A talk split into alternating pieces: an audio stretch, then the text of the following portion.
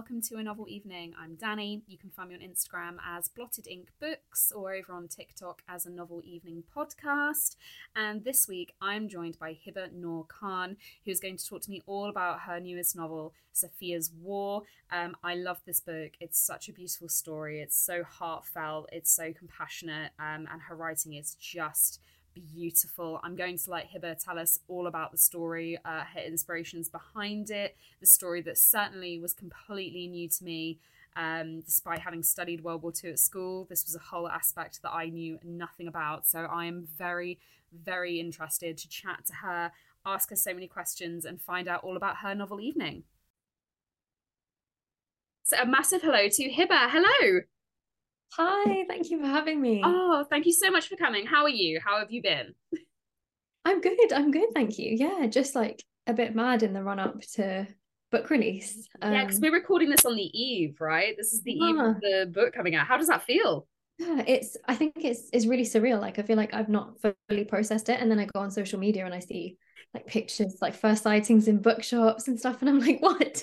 Oh my goodness. Um, so yeah, it's just a bit bizarre. Oh my goodness. So, for anyone who hasn't obviously heard of the book, hasn't seen the book, Safiyyah's War, uh, firstly, I love the cover. It's uh, obviously listeners can't see it.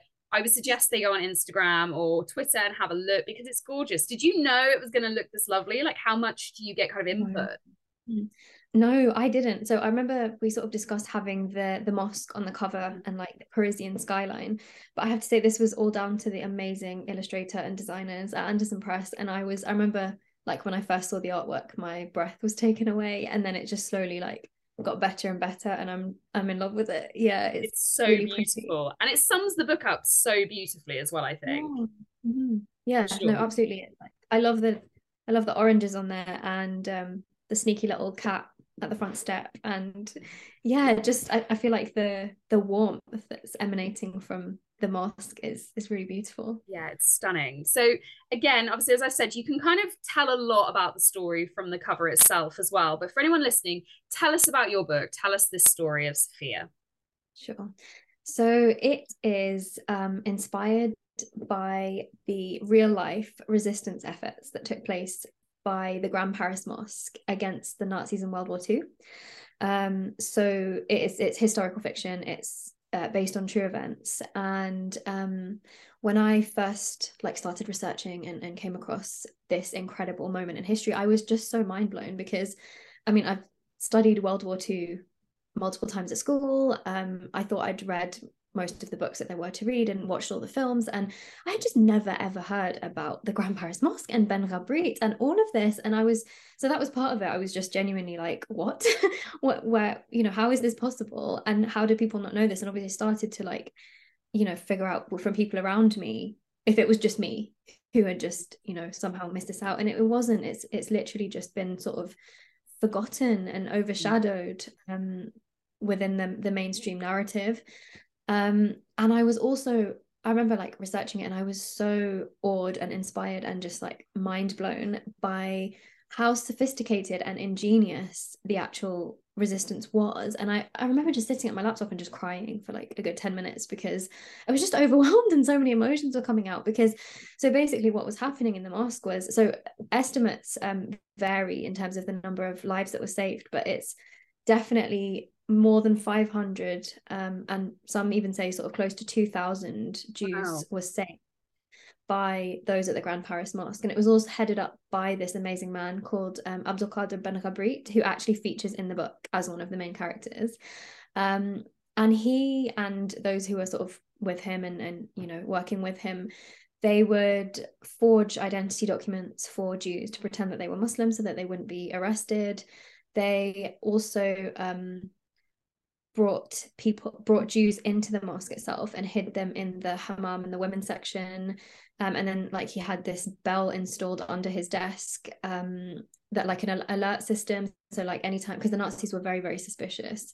And he actually got arrested multiple times as well. So he was constantly risking his life. But he had this um, alert system that would then sort of ring a bell throughout the whole of the the building. And you know alert them to hide if there was an imminent raid and they would stall the nazis by being like you have to take off your boots because this is sacred you know this is yeah. a sacred place for us and they obviously had huge military boots and they'd have to unlace them and that would buy a good few minutes and they would yeah and then they would they actually um smuggled the smuggled you know hundreds maybe thousands of jews um through underground tunnels, um, the souterrain that runs all the way under Paris. Um, and the mosque is actually really conveniently placed in terms of its proximity to the river. So you could go through the catacombs and through the underground tunnels and find, like, come up at the river where um, they would put the Jews onto into wine barrels, and they'd be sailed, you know, whisked away to to to safety um relative to Paris anyway so it was just it, it, it's very I see it as very miraculous um and I genuinely do feel like miracles unfolded um within the walls of the mosque. And so it's a really really incredible um story. And Safiyyah the protagonist of the story she is an 11 year old map obsessed animal loving um really really curious and at times a little bit fiery as well a young girl who lives in the mosque apartments and her father works for the mosque. So she basically ends up um getting sucked or drawn into the beating heart of the mosque's resistance activities and playing more of an important role in saving lives than she could ever have fathomed. Um, and yeah, and it, it's kind of like I'd say in terms of it's the the vibe of the book. I'd say there's a lot of there's a lot of adventure. Um, there's a fair bit of mystery in there, so it's quite sort of tense throughout. Um, and I think it's got I've like poured my heart into it as well. Um, there's animal rescues and rebellious librarians, undercover imams and shepherds and all sorts. Um, and I'd I'd say ultimately, yeah, it's about like courage and and hope. Yeah, I think it's so interesting as well. You said about this kind of being a part of history because when I read on the back and it said, you know, it's based on a true story, I remember thinking, well, I've never heard of this, mm. and this is such a big story in itself as well. Like you say, it's a miraculous story. It's so intriguing, but it's really interesting that, you know, we all study World War II at school. Mm. I think we studied it, you know, endlessly at school as well. It seems to be the one subject you're constantly getting, especially in British schools. but this was an element I'd never heard of. I wasn't mm. aware at all that, you know, a mosque was involved with with the resistance to start with. What is it do you think, you know, when you discovered this story, how did you come across it? So it was actually through my amazing editor, Eloise Wilson. So she was sat in an underground car park in Paris and like was just started to question why this car park was so deep underground. Um, and then she found out that there's actually this whole network of tunnels that runs the entire sort of breadth and you know uh, perimeter of, of, of Paris. I think a little bit beyond as well. And that it, it went from there basically. So that was where um like researching from there that actually the grand paris mosque used these tunnels um and it just opened up this amazing sort of rabbit hole of like oh my goodness there's this piece there's this there's this you know incredible moment from history that has just been in the dark. Um and it was yeah really kind of exciting from then on was it ever intimidating that you were going to retell this story that had kind of been lost that you were going to have to kind of research it discover it and then put it out there for people to read? Were you kind of just excited by that or was there a sense of kind of you have to do justice as well to these people? Yeah absolutely. I think there was definitely a huge weight associated with it. Um i think i sort of i think i still feel that today like that um it's i feel like it's a big honor to be able to tell the story you know in this in this way where you know there aren't sort of other novels about it. Um, there's a brilliant picture book but yeah there, there's no sort of there's no novels in, in that sense. And so i think I, I think there was a lot of excitement. Um I, I was very very emotional throughout the whole research process and the whole writing process too i mean i'm just always emotional. That's just me full stop but um, especially especially emotional through it because yeah, I think I, I really felt the the weight of the fact that there's this incredible man or incredible you know man at the center of it and if there were so many people who would have assisted him it's just we don't necessarily know their names mm. um, but the book is sort of dedicated to, to all of them but you know that there were these incredible people who risked their lives you know day after day after day and I would say really sort of like demonstrate and taught me what it means to be human, what it mm. truly means to be human. And they're heroes and you know their names have not been memorialized and they're not in history textbooks as you say and they're just not known. And I've been given the opportunity and the responsibility of um of doing their story justice as you say. So yeah definitely there was a huge sort of sense of weight there but also excitement because yeah I feel like we should you know that sing sing about these unsung heroes and and shout their names and celebrate what happened because it's so powerful and, and inspiring and and yeah i think it, it's, it's very very relevant to today as well. And as well you know there could well be descendants of the people you know who were involved that could read your book. You know this is not that long ago in history. I think sometimes you know world war ii feels so long ago was mm. actually it really wasn't. And these things were happening you know in some people's memories as well still. You know there's still people who can remember that as children and I think as well, you when you knew you were going to write this story, was it always the plan to have a, a child, you know, a girl in the center of this? Yeah, yeah. Um, so I think because of the age group, like the the it being a middle middle grade novel, that kind of gave this like prerequisite of the child protagonist that was going to be in the center. I it could have been a boy or a girl, um, but she was a girl. um, somehow, yeah, I think that was just like kind of innate and instinctive. Um, which is interesting actually because yeah i was going to say oh that's because i was writing it but actually i am currently working on something with a male uh, protagonist so ah. yeah somehow safiyyah was just always there as safiyyah um but yeah I, I love that thought that as you say like there are you know descendants of of the people who who you know could have been affected by this and I remember reading when I was researching actually that there was an exhibition in um, somewhere in America um, around the Grand Paris Mosque and somebody actually came with a forged identity document and brought it to the people who were you know the curators and was like and he said that this is my mother's um, and this was stamped by the grand paris mosque pretending that she was someone she wasn't and this is what saved her life.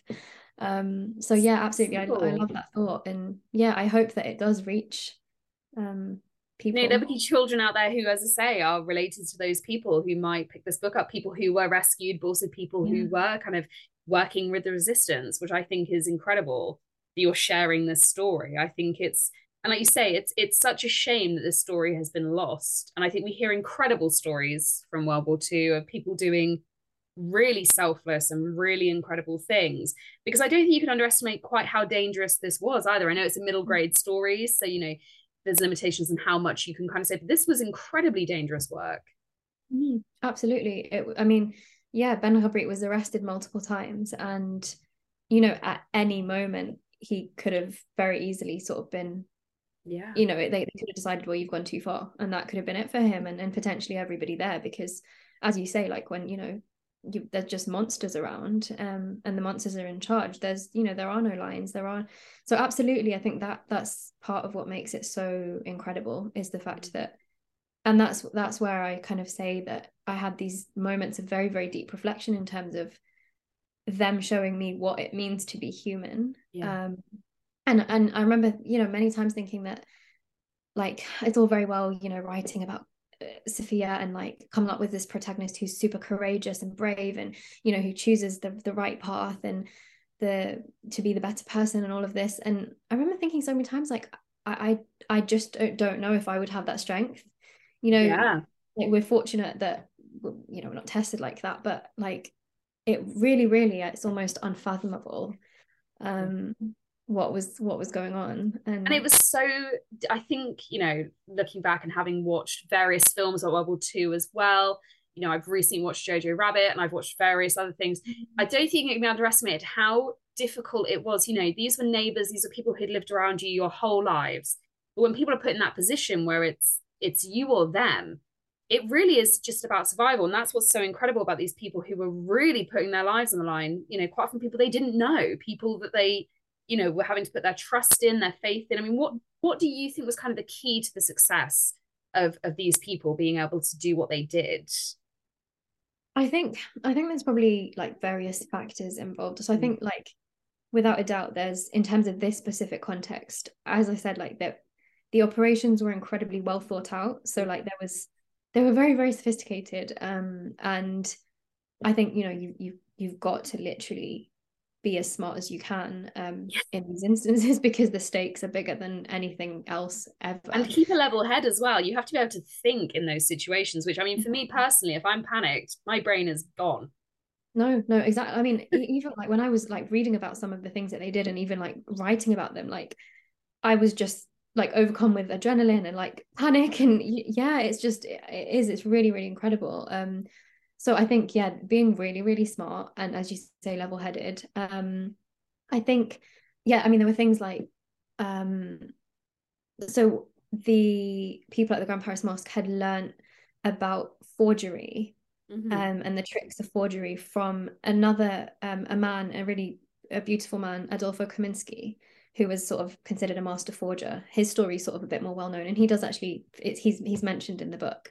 But um, like I remember reading that he would he said that he would fight sleep, like he would just stay up all night long because he needed to because there were that many lives that he knew he could save he could save you know each stamp was was a life saved and just even you know that just sort of realizing the the sacrifices that people made um you know in terms of going going for days days on end potentially without without any sleep for you know risking your own safety security and i mean i guess like safiyyah's father a lot of the people a lot of the adults involved would have um indirectly been risking as well those their loved ones lives but of i think course. Yeah, I think I think the sort of essence beneath it all um is probably this deep, deep like sense uh, this deep, deep knowledge about the sanctity of life and yeah.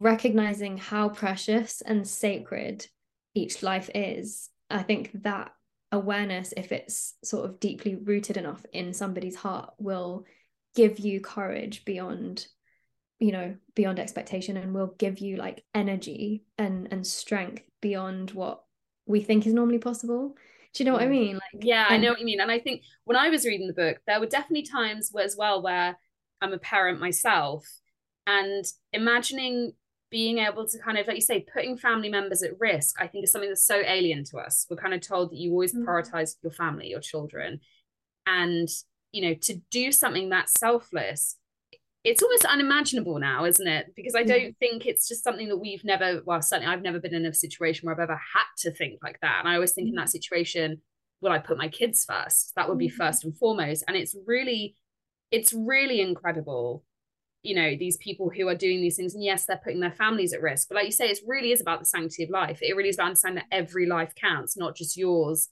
and yeah. your families, yeah. but yeah. everybody. And I think the interesting thing for me as well is, you know, I didn't realize you know it's, it's a mosque and they're welcoming Jews in there, helping Jews again. That's that's the sad bit for me is you don't realize how these communities were bonding and working together and how they kind of formed this attachment. That's something I would never have considered mm, at all, really. Mm. And I think that's and I do wonder, you know, the story has been lost. I kind of wonder if there's a reason it's not been told so much. Mm-hmm. You know, if there's yeah. a reason these stories aren't as well known as things like the story of Anne Frank, the story of you know the lady who carried the babies out and things, and Absolutely. Yeah. and I do think in this day and age it's important those stories come out now. Yeah. we're ready, more ready to hear them than ever. I think. I don't know if mm-hmm. you agree with that, but I think we're now ready to know those stories and want to spread them. Yeah, yeah, absolutely. I yeah, it's, it's so wonderful hearing you say that, and and I really hope so that that I really hope that we are. Um, but without a doubt, I completely agree that that was something that was kind of coming out in as I was researching that. And I think it added to the sense of frustration and pain that I had because it was just like, because through, you know, whatever political agendas there are that sort of, you know, end up running the world um, and, and running the way that things go, yeah, the, the story has sort of um, been overshadowed and, and, you know, just like completely waylaid.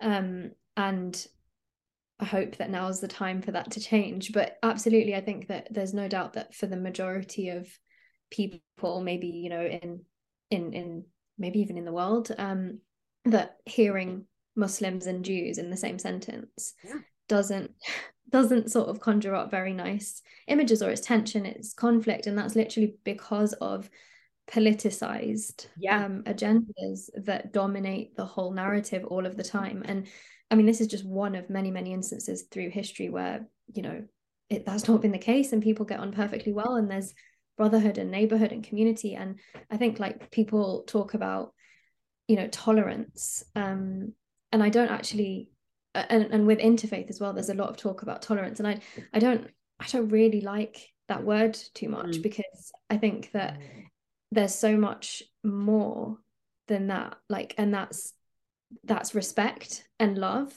um and i think that in this instance with the with the grand paris mosque it wasn't I don't think it was tolerance. You know, that's yeah, it's just I definitely didn't feel from your story they were tolerating the Jews. I felt like it it transcended religion almost. This was so beyond that because of what was happening. Absolutely. It was about just humanity, wasn't it? It wasn't about, you know, any anything to do with religion or your background, or it was just about you being human. A hundred percent. Yeah, it was absolutely. It was.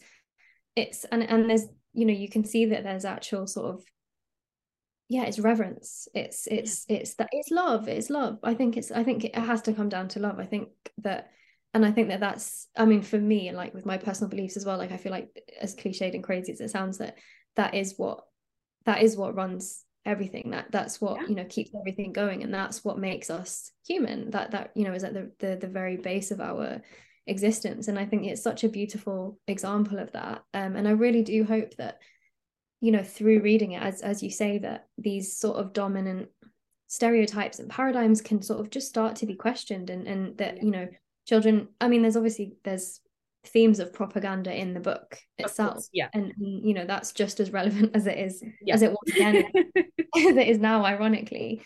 Um but yeah absolutely i think and and I, and I hope i mean you know i think we all feel that literature is so powerful in the sense that it breaks down these abstract ideas of of division and hatred and things that are made you know possible through the media and and you know political campaigns and stuff. And you you are given the human face. You're given the human hearts that are involved and that really make up what goes on in the world. And and that's really powerful. So um yeah i I, I definitely that was definitely something that was sort of a key theme that kept cropping up and frustrating me and upsetting me throughout the the, the process but hopefully it can change yeah. and when you're reading it you can read firstly it's beautifully written and second of all i think talking to you and reading it you can feel your passion for this story and i think that makes a huge difference if you are truly in love with what you're writing about and you truly believe in what you're writing and the need to get it out there it, you feel the difference and i definitely think when i was reading the story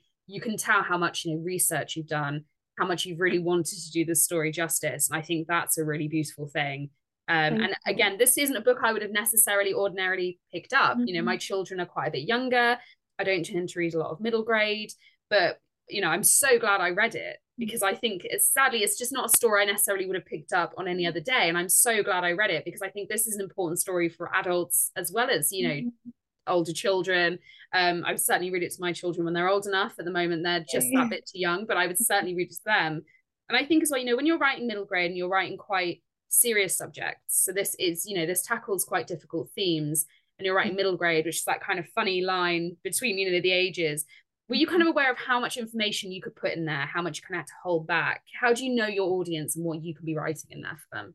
Yeah, that's a really interesting question because it's my first, is uh, you know, my first sort of venture into middle grade, yeah. and um I, w- I think I was constantly throughout the writing process I was constantly like having sense this sense of anxiety and doubts and like oh god is this too explicit is this you know because obviously there's there's bombings there's there's deaths there's arrests there's you know persecution of minorities in the most horrific evil ways. Um I think and I was I wasn't it wasn't just like it wasn't an easy process. I think that mm. um it did require sort of a lot of reflection. And, and I was sort of constantly asking like my husband and my mom and my editor that you know is this is this too much? Or but I think it was really helpful because I was my editor worked with me sort of really closely throughout which yeah. was so valuable um and yeah she's just absolutely amazing and so I think once we'd sort of shaped it and I think I think by the point that we got the early reviews in like peer reviews from authors mm.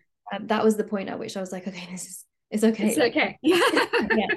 Um, but no, you're it, it's a strange, it's a very strange um balance to strike. Um and you know, it's it's kind of this delicate line between wanting to encourage the children to the readers to empathize and to feel things deeply and and you know to to sort of taste these emotions that allow that deepening of the human of, of the, the the human experience and you know to feel another's pain but without breaking their hearts and without yeah. sort of traumatizing them.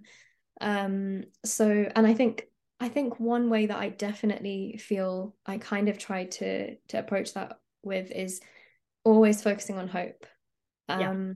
so like keeping hope as this you know acknowledging that it it's an it was an extremely dark yeah. awful time but that as is a sort of universal concept, no matter how dark the time, whether it's a personal or a social or a world context, there will always be hope. And that's kind of like a rope to to hold on to. Um, so I, I think I tried to sort of bring the focus back onto to hope, you know, even in the tiniest ways. Um, and I mean that's like a life lesson for myself as well. yeah, we all need to do more of that, don't we? I yeah. think, especially nowadays, we need to hold on to like some of the hope because it's out there as well.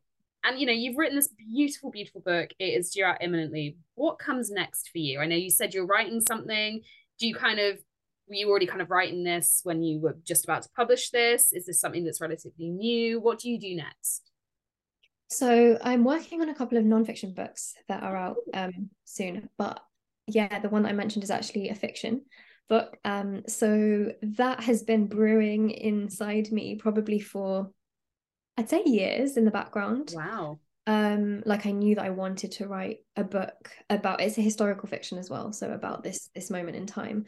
Um, but it was I think that it was only when I finished writing Safiyyah's War that I kind of I think like mustered up the courage to start to make a start on it. Um, and I think yeah, I think this kind of gave me a bit more I, I, I think a sense of confidence that okay, I've written I've written yeah. a book, I've written a whole novel, um, and so I'm ready was, to tackle this now. I can do this now. I think, yeah, I yeah. love that. I love that this was like okay. I got this story out that needed to be told, and now mm. I'm ready for this one that's been brewing for ages. Yeah, yeah. So, oh absolutely. Well, I'm yeah. very excited to see whatever you do next. I absolutely love this book. It's beautiful. Um, and yeah, it's going to be out tomorrow, which obviously when listeners hear this, it will already be out. It'll be out in the world. People will be reading it and you'll be getting reviews. I'm sure it's going to do fantastically because it's such a beautiful story. And I'm now curious what you're going to bring to your novel evening because I feel like I have no idea. Sometimes I can kind of guess, but I feel like you might be somebody who's going to draw on a lot of different areas for your evening. Hmm, yeah, I think you're right. yeah, I have a feeling. I have a feeling you're someone who's got lots of different inspirations they can draw on here. So, what I hmm. usually start with is the first thing I will ask is where we're going to go for your novel evening, which is very important. Very important. Yeah. Oh, extremely important. Yeah, I'm all about the settings and the yeah, yeah. It's it's very important. You can't have a good party unless you've got a good setting.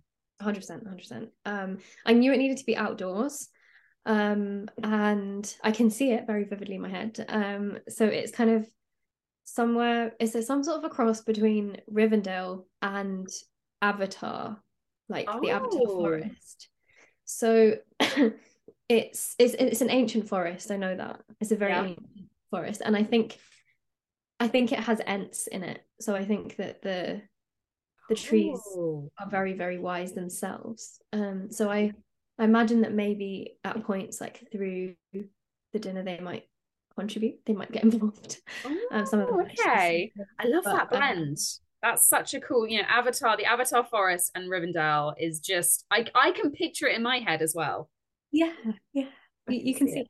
Yeah, I can see it. in my head. I can imagine it. It's all lush and green, but you've got like the beautiful arches of Rivendell, and it's very like peaceful. You can hear all the animals, all the wildlife. Okay, I'm down for mm-hmm. this. I like this setting. You're coming, yes. I'm coming. And I like the Ents just maybe just making an appearance or walking past. You can see them walking around in the distance. Mm. I like that. It's very mm-hmm. peaceful, mm-hmm. I feel like. Yeah. yeah. You just feel the wisdom in the in the space. Um I think there's definitely it needs to be like either fireflies or fairy lights, but like who needs fairy lights that you plug it in? Maybe they could be real fairies, but you know, you know what I mean? Like just Yeah, when they're kind of just like in the air. Yeah. Oh, I so like this. Okay, this is good. and I think like twilight twilight kind of time um mm-hmm. or i would maybe stretch i would maybe plan it so that it stretches between a period of golden light, like you know, even golden light, but then Golden also, hour, yeah. yeah, golden hour, that's the one. Um, but then also into the twilight. Um, I just love that atmosphere, and I think there's quite a lot of magic at that at, at those times in the air. Um, and. And I love when you're talking, when you're sat talking, it's golden hour, and before you know it, the sun's coming down, and you spent so long just talking and engaging, you don't realize the sun's come down until you look and you're like, oh, it's dark now. yeah, yeah, exactly. And it's just like you've got this like moving artwork all around you. You, you yeah, like the, the the sunset and the colors, and then and then the stars coming up, and yeah, I think that's quite a good chunk of time to to choose. Mm. This is atmospheric. Um, I like this. You set a real mood here. Thank you. it's um, very good. Okay. So I can picture this very clearly. We're all sat, you know, we're waiting for guests to arrive. So who will be the first person who's going to make their entrance? Oh, I don't actually sort of don't know who would come first. Um it wouldn't be Gandalf. Gandalf is coming, but I don't think he would be first. I think he would be No, late. I think he's probably late, isn't he? He He's- does say a wizard is, you know, no, he arrives precisely when he means to. exactly. Yeah, probably at some point during the main course. Um, I think maybe so. One person I knew like immediately that I would want to invite and sit with and meet is Jalaluddin Rumi. Um, Tell so so he was a poet.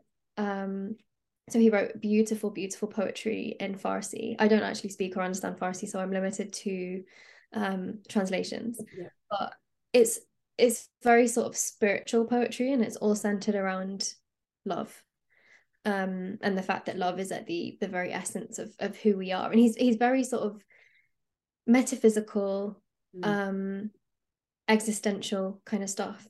And I just like I melt when I read um when I read his poetry, the translations of his poetry. And I've I've always just thought, my God, I would love to I would love to meet meet him. And as a writer, he's just sort of, yeah, definitely somebody that is is up there on my sort of list of Yeah. of heroes.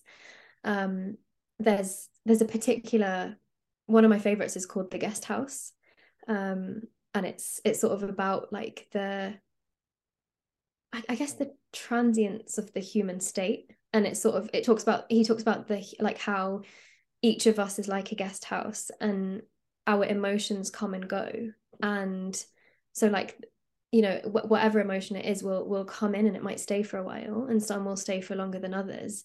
But then you let them go and you, and you welcome the new guests and, and you you consider them like guests. And sometimes sometimes they'll tear the place down and tear it to shreds but you then they will move on and you you know you you you dust after them and you, you look forward to them and and yeah I just I just love it so much I feel like it's been this kind of theme I feel like his writing has been this a theme through my life you know Yeah. where I was gonna say when you were sense- talking as well from the conversation we had earlier about hope and love and humanity, I can see how that feeds in as well. I can hear in your voice how that would kind of connect.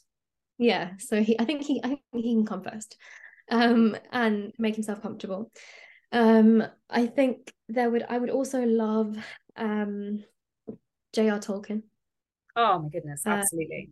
yeah and he'll feel right at home obviously um and I think I think in terms of like this profound sense of wisdom and like depth I think they'll hit it off oh my might be a goodness. And that the but- brains as well, I feel like the way they think and would speak, I feel like both of them would be people who are, sound very interested in other people and learning from other people and talking about their lives. And I Mm. think they would have so much to discuss, even though obviously they're kind of worlds apart, possibly, they would find so much to be able to discuss. Mm, absolutely yeah yeah and and the conversation would just be so so fascinating Yeah. Um, oh my goodness, I love this. And I think just yeah, on that, so in terms of like I've always had this thing where I've wanted to watch, you know, have you ever, have you ever wanted to watch someone like watch a writer watching the world Yes. because of how, and how their brain then processes Yeah, that. Yeah. and like the tiny things that they notice and how beautifully they just articulate them. So someone who I would definitely want to watch watching is Zadie Smith. Oh, yes. like Yeah. oh my goodness she's just incredible um and I would literally just want to be a fly in the wall or just like creepily watch her for hours like and where is she looking and what's going on you know how is she absorbing because Yeah. yeah I feel like her the way that she translates details into sort of poetical prose is gorgeous um and then another person that I think sort of similar um who's a, another kind of like one of my favorite authors Neel Mukherjee um so he's written the lives heard- of I've not the- heard of him. Tell me more. he's written the lives of others, and that's sort of one of my favorites. It's a big book. Um, oh my goodness. it's not a very it's not a very very easy read, but he sort of combines like multi-generational family dramas with politics and like commentary on social you know sort of yeah. social hierarchies and, and, and that's not easy to do when you're weaving no. all that stuff together that's not easy no. to do and make it readable either yeah so he's i think he would be really great and then arundhati roy um yeah yeah, yeah. and i think that um i think her and uh, zadie smith and Neel Mukherjee would have a really lovely little like they can sort of you know um chat away and I'll watch them I'll watch them chatting and watch that these like genius brains just feed feed off each other and interact. Um, that's what it is. It's when some people's brains and like you say they pick up on like these tiny details and somehow can make those things that we we wouldn't even notice somebody else yeah. doing or saying or and make them beautiful. I think that's the incredible thing is when someone can really people watch and pick up on those tiny details and make them something magical. Absolutely. Yeah 100% um so that would that would be a dream. That would be amazing. Um and then i think i think um so dumbledore can uh, gandalf can come now no. um and then gandalf can come now yeah um and I, I wasn't entirely sure about this, but I think Dumbledore can come, and I think they might. They make a nice pairing yeah. as well, and I feel like with Tolkien, and I I think it'll be quite a nice they they could create some fireworks and some magic oh, displays. Yeah, I love that. Just yeah. as the dark's coming in, they can send some things off into the air and do their magic, and that would be that would be the entertainment. Oh my gosh, perfect! Yeah, and I think I think the the Ents would love to come and sort of like sit with them and and yeah. kneel and, and yeah, yeah, I like that. Um, and then Willy Wonka was on the list just because okay. like I still maybe cater for us. That would be an interesting. Yeah, especially the dessert. Yeah, hundred percent. We could do the dessert. Um, and then this is a bit weird, but like some, I don't know if this has anything to do with literature really, but I'd, I'd love to meet some of my ancestors. Like I'd love. Yeah, I think that's. I recently had a guest who basically just invited old members of their family oh, and wanted oh. to wanted to have them along. And I think you know it's not necessary literary, but you are a writer and they are related to you. So we can put some loopholes. we can loophole this. Who, exactly. who would you like to meet from your ancestors? who is there that you would love to be able to have there? So I think part of the desire comes from the fact that I just don't know that much. Mm. Um, I don't really know that much about them. So like I think I I probably mean like my grandparents' parents mm-hmm. and their parents. Um, so not necessarily even like way, way, um, yeah. But I think I love the idea that decisions and like thought decisions that they made and thoughts that they had and maybe even like some of their traits and quirks have shaped me into who I am and I have no idea of that you know and like I love the thought that the idea that yeah I could even I could even look like some of them or yeah. they could have been I think because because of where because like we're in such different contexts. So i'm in britain and they would have been in india at the time or afghanistan at the time. They like because our contexts are so different even though you know i feel like words are in my bones and in my blood and i've been given i've been able to express that and become a writer. I'm just curious like i wonder if you know any of them had that and but they didn't necessarily have the out to yeah, become a writer or, but but I I think I've yeah I've always loved the the fact that culturally like oral storytelling is a big mm. big part um and so I feel like you know even if they weren't like scribbling stuff down they would have told stories and I know they all told stories until like all night um, they would sleep outside in the summers and just tell stories around the fire. So I would love, I would love to hear some of those stories. And you know what? That's what we need. You know, Gandalf and Dumbledore have done their their fireworks, and then there's a fire blazing, and you just listen to stories from from family members. Yeah, yeah, I love uh, that. That would just be that would be incredible. And I feel the guests you have there would be so invested as well. You know, your family have got an audience that are going to listen to them. Yeah, Oh yeah, yeah, and soak up all the all the little details and the gems and the definitely, definitely. I think I think I realized when I was like coming up with this guest list because I also thought, mm, it. I guess because Safiyyah's was very fresh in my mind. I was like, I would love to meet Monsieur Cassan. Yeah. Um, the he's one of my absolute favorite people. Um, I just love him. and Safiyyah's grandmother as well, Seti. Um, and I think I realized that I think I'm a bit obsessed with old people. Like I think I really love the older generation. Um, yeah. and I don't know. I, th- I feel like they just have a lot to give. And I think I remember I remember reading something about how I don't remember where it was, but something about how um the older generation, it's almost like the it's almost like going it's like it's like modernity and our crazy lives are like city lights and lampposts and building lights and artificial lights basically and when we're so busy with them you can't see the stars. Yeah. Because everything else seems brighter. But when you kind of turn that off or you you you walk away from it into the desert you are able to behold the stars in their dazzling like brightness. And and that is the older generation and all their yeah. wisdom and, and just like wonders. And i i think i really feel that deeply. Um and i love I think that was something that maybe subconsciously was coming through in Safiyyah's War as well. That like, I can see the, that actually, as you're saying that, I can see that.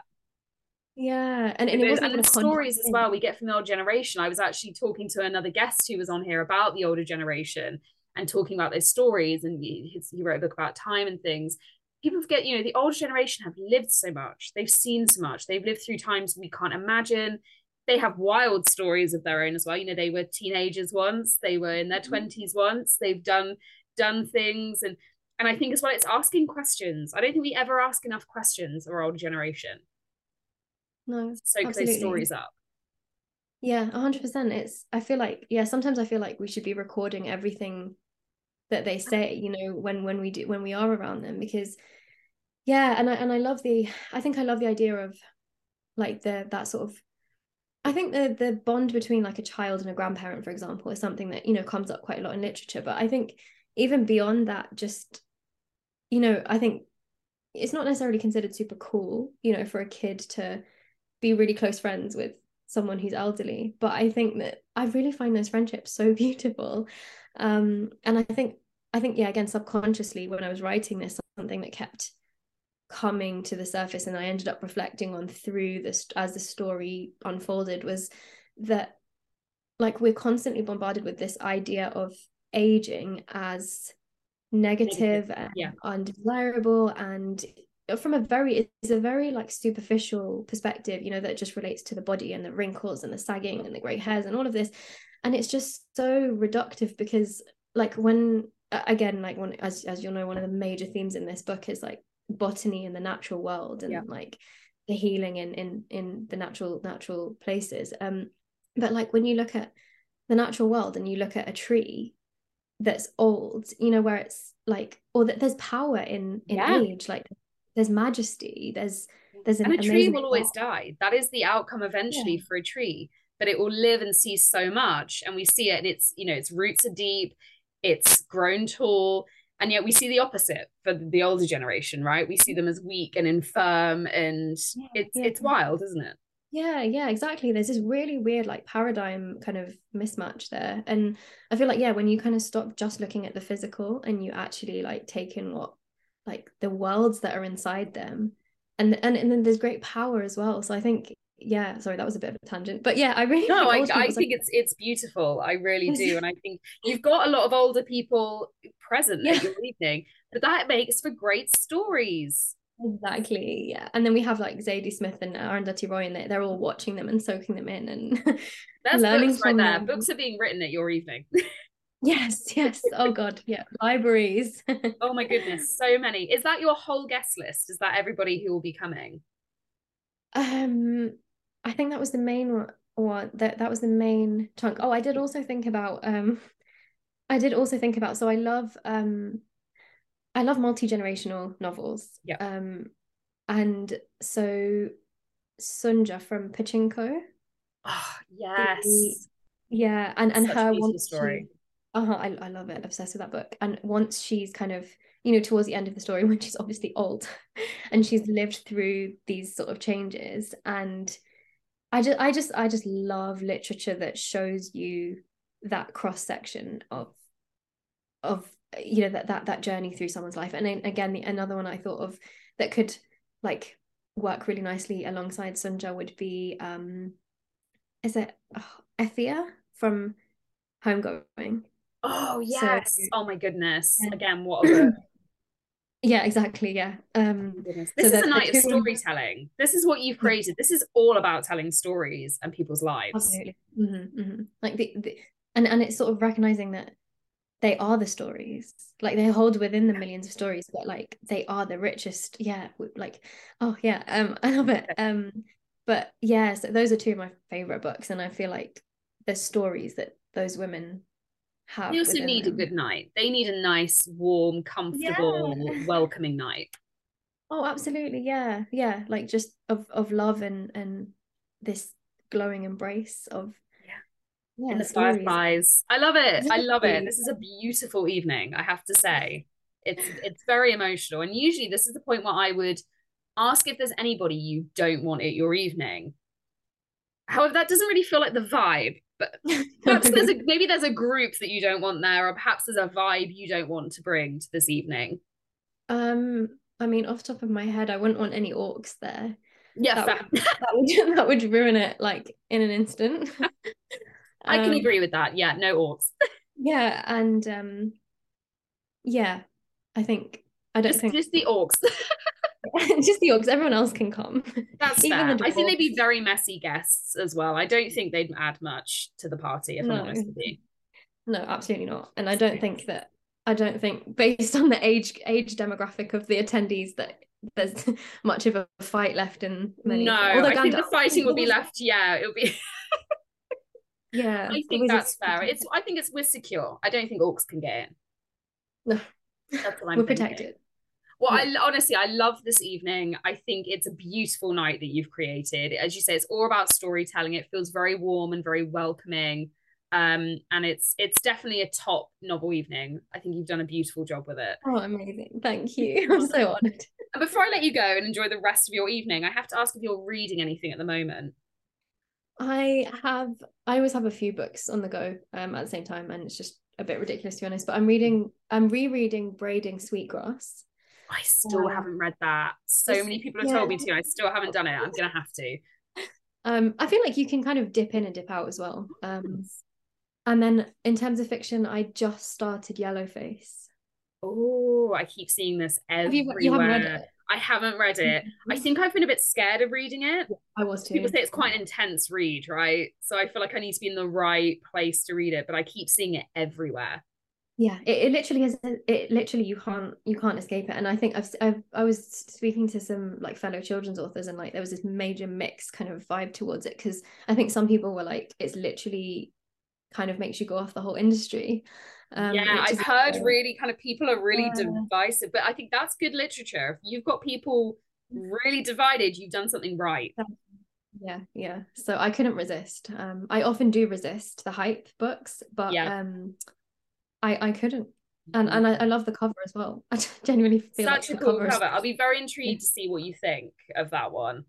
Yeah, yeah. I I um I hope I think once I sort of dive into it, I'll finish it very quickly. Yeah. So yeah, I'm excited that's a, just two very different reads as well that you've got going on. Yes. you kind of, you've really got two different that. that's a good I'm a mood probably. Yeah, I'm a mood reader, definitely. Yeah, so just satisfy all sides of my alter egos and. oh my goodness! Yeah. Well, look, thank you so so much. This has been an absolute pleasure. So Safiyyah's War, when we're recording it, is out tomorrow. So when this comes out, people will be reading it, reviews will be coming in. It's beautiful. So congratulations. I think it's going to do fantastically. Thank you so much. It means so much to to have all your like beautiful words and feedback. And thank you so much for having me on here. It's been so much fun. Oh, it's been a pleasure. Thank you. Thanks.